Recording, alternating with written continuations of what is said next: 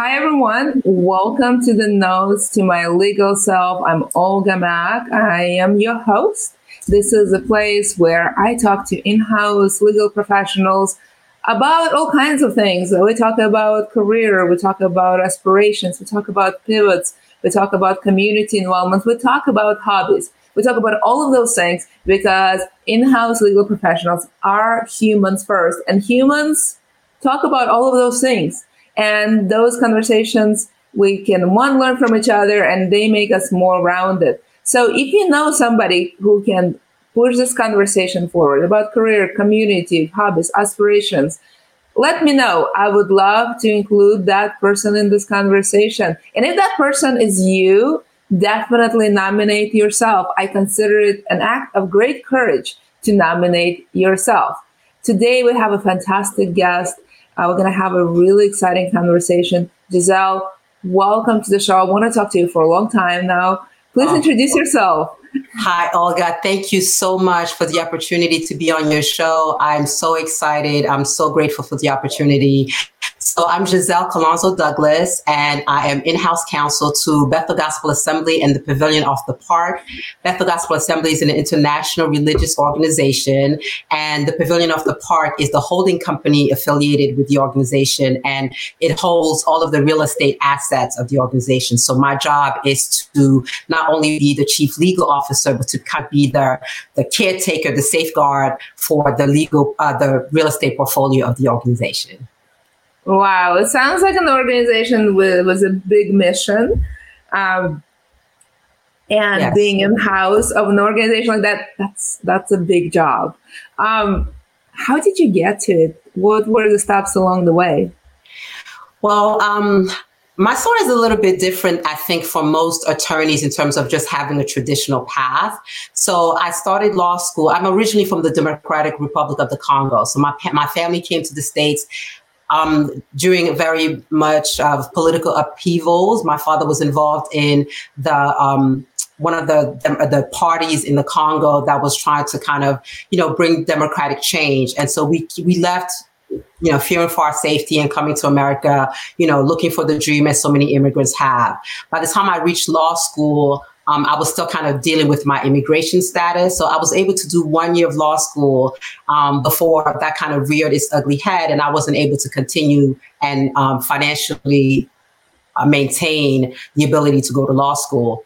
So I had to leave law school while I dealt with my immigration status. And we thought it was going to take 6 months. The law school was very gracious.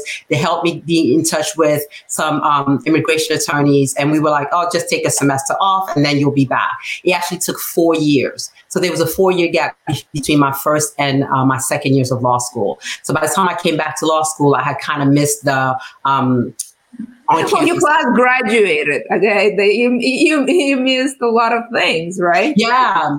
But like the traditional past stuff. So like the on-campus interviews, all of that to kind of be on the track to be in a firm, right? So, and I worked full-time and went to law school. So when I left law school, I actually went immediately into criminal defense firm, but they were looking to merge with a civil firm. And so I came in to kind of be that bridge and that gap. And so this organization that I currently work for was a client. I was doing just reviewing contracts for them. Then in 2006, they were one of the first religious organizations they sold their air rights to a developer, and that yielded some property for them. And so that was very novel in New York. Now it's a little bit more commonplace, but at the time it was very novel. And so as I was looking to transition and actually move out of New York, they asked me to come on board, and because they were growing and were looking to create this, this role. And it kind of was one that has grown from, nothing into what it is today. So I think what got me here was just being open and saying yes to an opportunity that presented itself. Yeah. What a rich history. I was listening to your story, immigrating from Congo and, mm-hmm. dealing with all this stuff, having a full-time job to go through law school. It's kind of reminded me of my story. I immigrated from Ukraine, similarly for political reasons. Yeah. Similarly, got myself to law school. I did go straight through, but I had worked, had many jobs throughout college and law school. And it really gives you I guess maybe want a different perspective and appreciation of what it means, what a huge opportunity it is to get a law degree in the United States, period. Absolutely. Because for me, it was a couple of things. One is that where I come from, I might not have even gone to college. But two is because you really see, and I'm just curious, this is where I'm curious how you view it. You see the role of law as being very important in the orderly society. Right. And you see, you really, at least I saw, I'm doing important work. No matter what I do with law, I'm part of law, which is an important mission. Like, how did that make you feel, given in kind of the background in Congo, which, different from Ukraine in kind, but not in flavor, but not in kind. Right. No, absolutely. I feel the same way. And there was no one in my family who had been an attorney. So I was the first. And so it really did come from such a sense of, you get such a sense of right and wrong, a sense of justice. And even though, I wasn't like a prosecutor or anything, but just doing things the right way, doing things that help people just became very much ingrained in me. I think for me, being in law is sort of a privilege. And no matter what I do, private sector, public sector, government, it is a strong statement in supporting orderly civil society, which I think is a sort of fabric that makes things possible. Absolutely. It is a privilege. And that's why, 17 years in, I'm still excited every day about the work that I do. It's not just a job. It really is part of who I am. I've just had to learn to navigate it a different way so that it doesn't take over my identity, because I'm layered, as we all are, right? We have different tiers to us. And so during this process, and part of this conversation that we're going to have has been about finding those layers, developing them and having them help me be a better attorney. Absolutely. You had a key conversation. Tell us about the conversation. Tell us more about this conversation, and because I want to frame this discussion, what it means to be a full person and live up to your potential as a lawyer. What conversation did you have that was important in your life in reflecting how you show up as a lawyer? Right. So in 2019, I was with my son at a football game. He's very cerebral. He's not necessarily into sports. And so I kind of dragged him because my husband couldn't go. And we're sitting there watching the game, and he's kind of laying on me.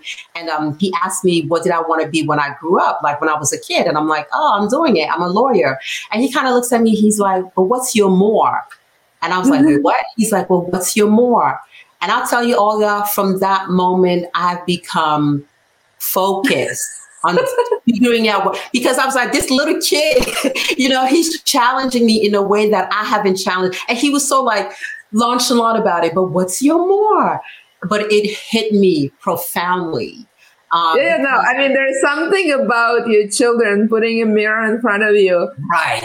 That is really powerful. That in the different ways that happens to me in some of my conversations. I have two children of different personalities, and it's really powerful because you really want to be the best self and prepare them for the world. And when they kind of put it back at you, right? You're like, that's it's an important question for me, but it's also an important question for me to answer to you, so that you can be a productive member of society. Tell me how you thought, like, what did this question mean to you, and what was going on through your head as you were having this conversation with probably like one of the most important people in your life? Right. So my immediate response was, wow, that's a great question. And I am going to think that through and come back to you. And I've actually had the opportunity to go back to him and remind him of that conversation and what I've done about it since. So in the more immediate space, I really was thinking it was about my work, that he was asking me like, hey, are they professional aspirations that you have, goals that you have to become, to kind of rise through the ranks and get to a particular level. And so in the immediate, again, I was focused on that. I was kind of looking at my job, or what can I do that's more? What can I do that brings me more money? Is it more, stature? But I realized that was such a limited view of that question. And so It took a while. I guess I was a little bit slower than I thought. No, it's just, I think that's a big question, and it takes some processing and reflecting. It's not a question that it's a knee-jerk reaction for most of us. Right. So did you find your moral? Well, I'll say this. Sorry, I did not mean to put more pressure. No, what he did, his job there. But I'm just curious. What, the suspense is too much. Like, what happened? Right. The short answer is yes. I found my more, and I realized that my more is not in my work. It is in the totality of me, which includes my work. And so I realized that the mirror was held up to my face.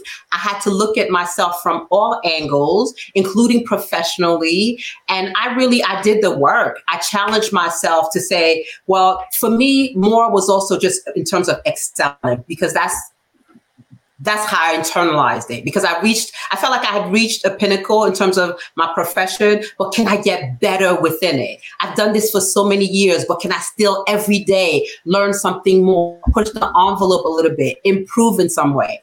And so I just, for example, this course on leadership coaching at Georgetown, and I had a coach working with me on my leadership style, my empathy or ability to empathize with my staff, how I communicate with colleagues. And I learned so much about myself during that process, because I think sometimes we think, especially if you've been doing the work for so long, not that you know everything, but you're like, I've done this enough that, I got this in the bag. No, it's, my dad, who used to work with the miners, used to say, people who are new, they're incredible, they're sponges and all of that. And people who are like really at the end of their career and know they're obviously good. But it is these people in the middle who are in the dangerous category, because they know enough, so they have a lot of confidence, but they actually don't know everything. So they're the most dangerous. So that sort of reminded me of that. You said a couple of things that I want to follow up on. One is, you use this phrase, it's the totality of me. Yes. That I'm not just a lawyer. There's just so much more. Curious, kind of like why don't you tell me more about that? And how did that impact the way you approach your job and your life? When I was in law school, I remember a girlfriend and I talking, and we were focused on, when you introduce yourself to people after you graduate, are you going to say, I'm a lawyer or I'm an attorney? And we were like, ooh, if you say I'm an attorney, it just sounds so much better, right? And so we were just focused on that, right? And so, I realized that even as I became a mom and a wife, I was very work focused. I have two phones, an iPad, constantly in response mode, never shutting down, shutting off. And I realized that led to mental fatigue, and it led to some resentments of my work and a little bit of loss of joy. And it's something that I worked so hard for. And that's why I shared the story about that gap of 4 years, because I waited and toiled during that time because it was so important to me to be a lawyer. And so I was like, how did I get to this place where I've lost that zeal and I've lost that joy? So I need to recapture that.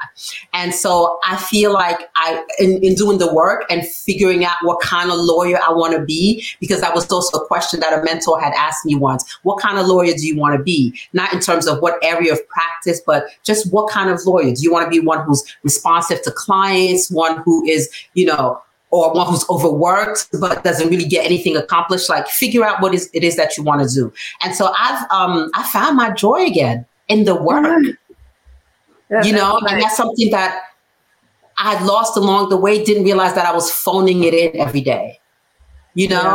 I see the difference in my relationships with my colleagues, where it's like, hey, let's brainstorm. Like, I think they see me now with a little bit more excitement, whereas I know it's sad to say, but there was a time I'm sure they didn't get that. That's really interesting. Yeah. Having joy is important.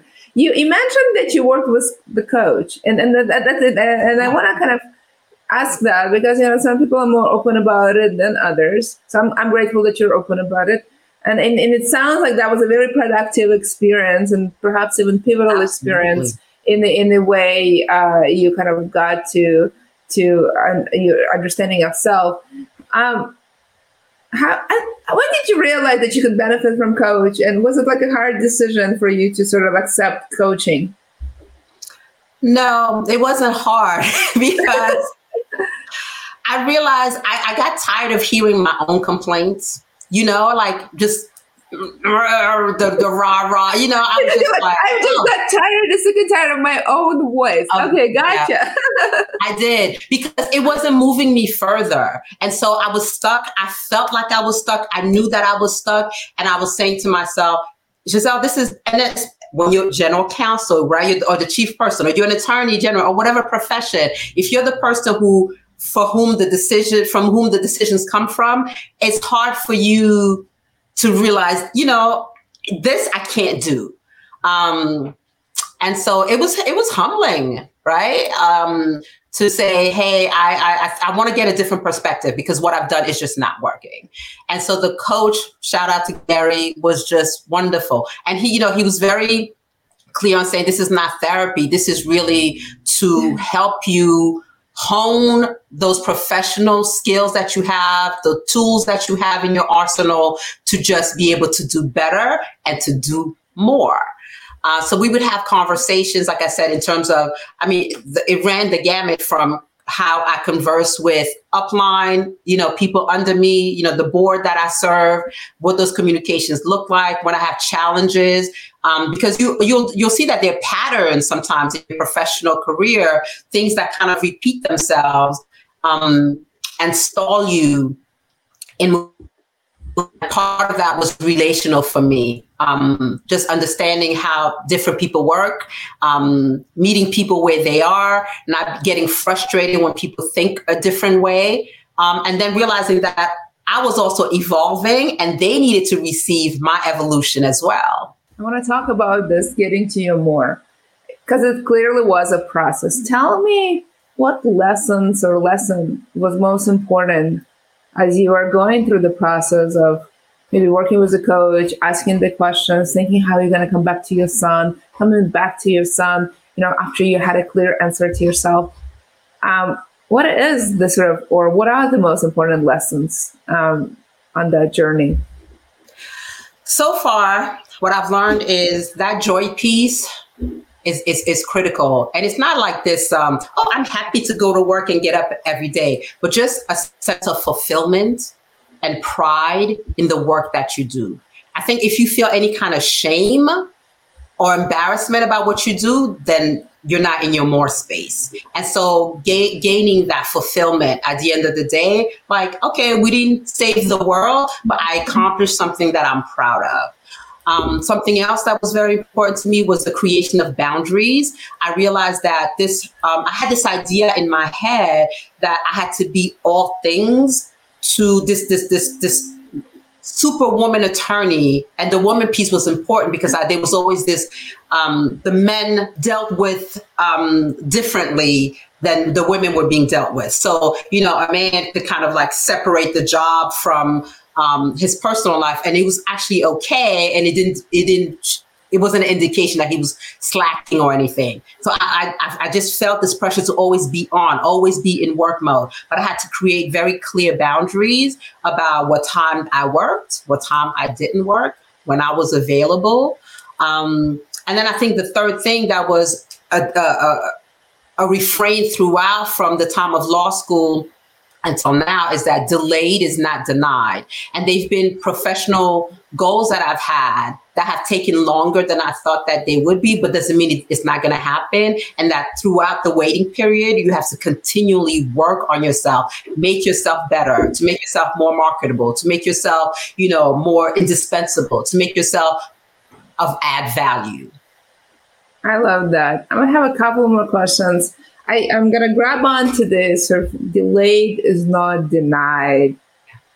I'm going to linger this for folks to think about. That is a very, you know, like you said it among other things that were super important, but I would say that that's like a nugget of gold. Delayed is not denied. You can, you know, just because you didn't get it today doesn't mean you never get it. Doesn't mean, you know, you may choose not to get it, but it doesn't make it less valuable. And in fact, it actually may make it more valuable because the timing may be better You actually will gain something in the process of learning. I thought I was, how did you get to that? Delayed is not denied. There have been many, remember I talked about these patterns that kind of show up in your life at different times. That's been one that has repeated itself in my life. From having to wait for law school to finding this job that kind of met my needs in a lot of different ways, flexibility to be a mom, ability to move and still, you know, be productive part of the team. And so there would be moments where I kind of viewed myself as not as successful because I hadn't gone, again, that traditional route of being in a big firm and that becoming partner and that whole thing. And so a lot of, my coach put it this way. He said, if you went to a party and you started talking to people about what you do, would they ask you, you know, did you go straight through law school or did you have a break, right? He was like, you've put this thing on yourself and then diminished your success because it didn't happen in a prescribed time frame. But who gives that time frame, right? And so it's been a lot of affirmation that I've had to kind of go through it with myself that, hey, you know, everyone has a different path. And if yours is a little bit more curved and not straight, it doesn't make it any less valuable or less interesting. It's very interesting. Yeah, we do care. And we as humans and yes, as lawyers carry this heavy weight, this backpack. That not only defines the what, right? Like I should get this and this and that, not just a list, but the timing, right? Yeah. The when and how quickly, right? It's just so much more that we put on ourselves to carry and we don't have to do that. And there may be just different paths. And I love this, delayed is not denied. And then, you know, that backpack that you choose to carry, you actually can make a choice not to carry it and have a totally different view of who you are as a professional, as a lawyer, as a mother. I'm curious because I want to take this conversation for a round. You made this journey from, Congo, through a very traumatic time to United States, having dealt with other things like in law school of immigration and our immigration system that is, you know, interesting, to being a powerhouse attorney, leader, mother, thoughtful contributor to society. You're so good for my ego, Olga. Oh yeah, I mean it, and yes, I intend to stay friends with you for a long time. I appreciate it. Tell me, how is like your past shaping, connecting you to where you are today? Because I find that I immigrated when I was 12. Mm-hmm. And that Ukrainian girl who was facing very limited opportunity and with a certain chance to go to college is still there. Yes. And I'm just curious kind of how you, who, you know, went through, again, similar in kind, different in flavor experience, how does that shape you? So I came to the States when I was 11 years old, and I wasn't able to go back to the Congo for 35 years. And the first time that I went back to the Congo was in 2019 with my son and my American husband. And the feeling that I had when I landed, and there's this video that my husband took of my dad and I at the airport, the best way that I can explain it is that it explained me. It was like being there, I was like, oh, Giselle, you make more sense now. That there were these cultural aspects to me that had been ingrained in me, that had shaped me, made me who I was, that I couldn't necessarily articulate and name them, but that I felt when I got home.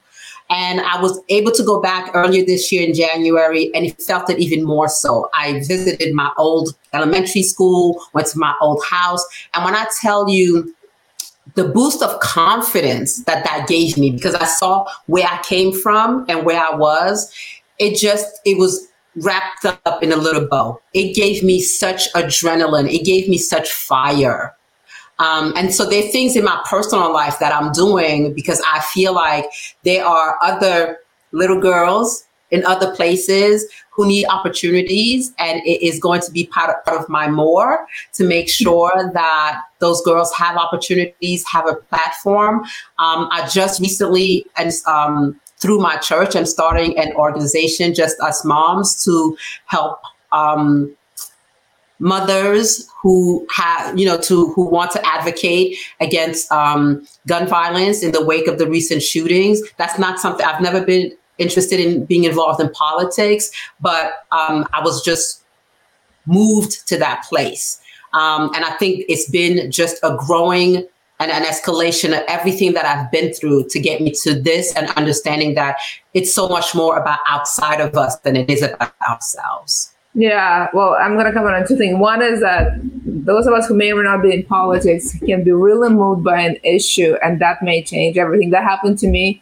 I was advocacy for women on corporate boards a few years ago. But I thought, what I want to talk a little bit about is, so I've never been back to Ukraine. Mm. And I think it's an act of courage to go back. Right. Because it just, at least I am an overthinker, I'm sure. In the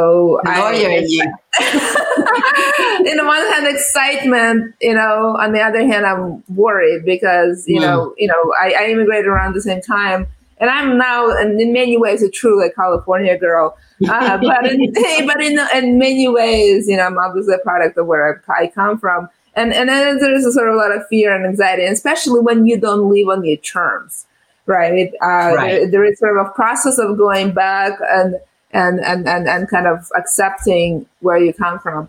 And so I've been close. So I've been in Poland, and I've been in Baltics, so Russian speaking. And every time I come closer, I kind of experience what you experience, right? This like, oh, that explains those. I'm kind of my people, right? Yeah, this is my tribe. Even if I don't understand Polish very well, but I feel those people, right? Mm-hmm. So but I never actually had the courage to cross the border to Ukraine. Now we were actually going to do it this summer. We didn't for obvious reasons. But it's funny. So your husband sounds like he was very aware that this was a big, important event for you. He videotaped you, and you had now opportunities to go through that experience, watch yourself go through that experience, and now understand how important that experience was for you. And so, and one of the things you said, it explained me. Yeah. Tell me more. What do you mean by that? Going back, explain me. How? What do you mean by that? Well, I got to know Congolese people, and this obviously generalized, but very resilient people have been through so much, right? Imperialism, have been through, where the DRC is one of the richest countries in the world in terms of natural resources, but the people are some of the poorest on the planet.